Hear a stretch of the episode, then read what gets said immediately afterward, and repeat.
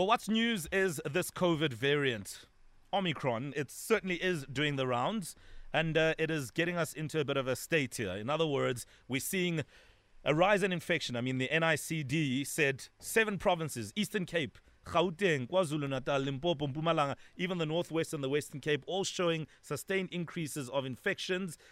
And of course, the infections also moving from younger to older people. Mm. I hear for Gauteng, there's going to be a peak on, of this fourth wave in about uh, a week or two's time. Mm. Mm. Happy yeah. Christmas. exactly. Happy Christmas. Sure.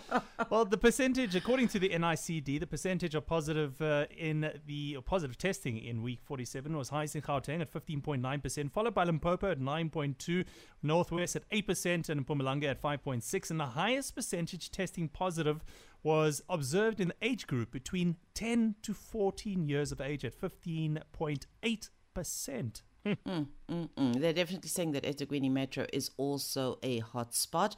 About 54.9% of all new cases are also happening in the province. Well, let's get some perspective here because, as always, it's uh, good to speak to the professionals. Professor Jeffrey Mphahlele speaks to us, and uh, he's the Deputy Vice Chancellor for Research and Innovation at Northwest University, still a member of the uh, Vaccine Ministerial Advisory Committee. Prof, thank you for your time and good morning. Uh, good morning, sir. Thanks for having me. It's an absolute pleasure, Prof. I was having a chat uh, with one of my aunts over the weekend, and she was saying, you know, I, I, I hear this virus spreads faster. Uh, what do we know about uh, Omicron so far, Prof, and just the, the, the rate at which it moves from one person to the next? Is it faster than other variants? Uh, it seems so. Uh, if you look at the speed at which it has actually spread to a number of countries, and also, if you look at the speed at which uh, it has spread within the country, uh, because uh, it's slowly replacing, not really slowly, but gradually, you know, replacing the Delta virus. Uh, so almost uh, over 70% of uh, the sequences that are being generated by the genomic network are actually um, the, the Omicron virus. Professor so it is spreading fast. Sorry to interrupt you, Professor Mphahlele. It's Melanie here. Um, so, as you say, it is moving faster, but I mean, a lot of the messaging that we're hearing uh, seems to be that it is having milder symptoms than we experienced with beta or delta. Is that accurate at this point? I would say that um, this is still anecdotal evidence uh, because mm-hmm. uh, we have been with um, the variant uh, for less than two weeks. Uh, if we give it um, maybe another two weeks, we should have uh, convincing data uh, on the severity of the disease. because children sometimes um, they suffer mild disease. Um, quite often, um, what I've seen and what I've read and what I heard mm. from my colleagues. Mm. Uh, these are mainly the children who are presenting with uh, mild diseases. Uh, but um, let's just see for another two weeks if this is really the case. Mm. Yeah, according to the NICD professor, I mean, it's uh, the children between 10 and 14 are testing more positive. Um, does this mean that we should be concentrating maybe in giving the vaccinations to children from 12 onwards in order to protect our youth of South Africa? Because, I mean, we all know South Africa's got a huge population of youth uh, and the larger numbers in that area.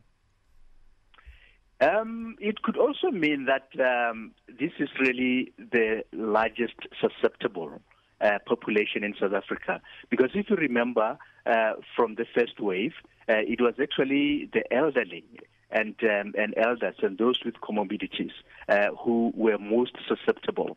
Mm-hmm. Um, so obviously, um, we like to believe that uh, those who had COVID before they are somehow partially protected, and um, this is the same group that was targeted for vaccination.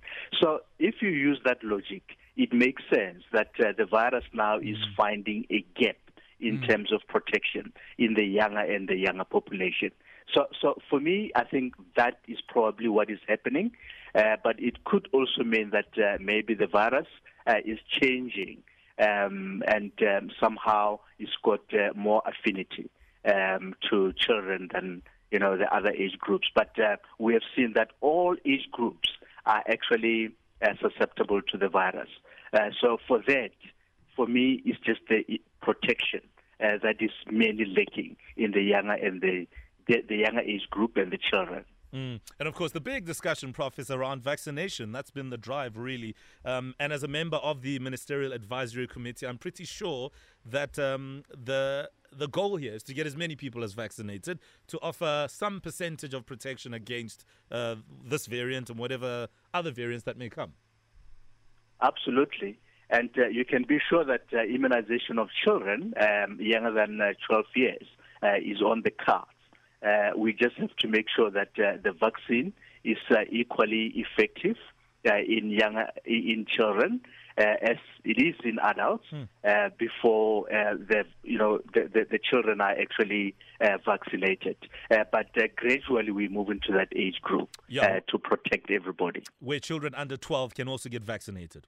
Absolutely. All right. Well, that's we're hearing it from you, so that's very useful um, information, and I'm glad that those discussions are taking place. We'll leave it there for now. Professor Jeffrey Mphahlele joins us, uh, talking about. Uh, the Omicron variant of the coronavirus, the fourth wave, and of course, just uh, info around vaccinations and age groups, which is very, very key. Any questions, uh, comments around this variant? Maybe you're seeing a lot more people around you just getting sick you know, you know that everybody's sick mm, around mm, you. That weird flu everyone's having. yeah. Tweet tweet us and hashtag the morning flavor. Send us your voice notes as well if you have anything to say about uh, Omicron uh, or Marian, whatever you want to call this variant. it's uh, half past six now. We'll get into the headlines than ever. Mm. I get overwhelmed. Yeah, got, listen to this.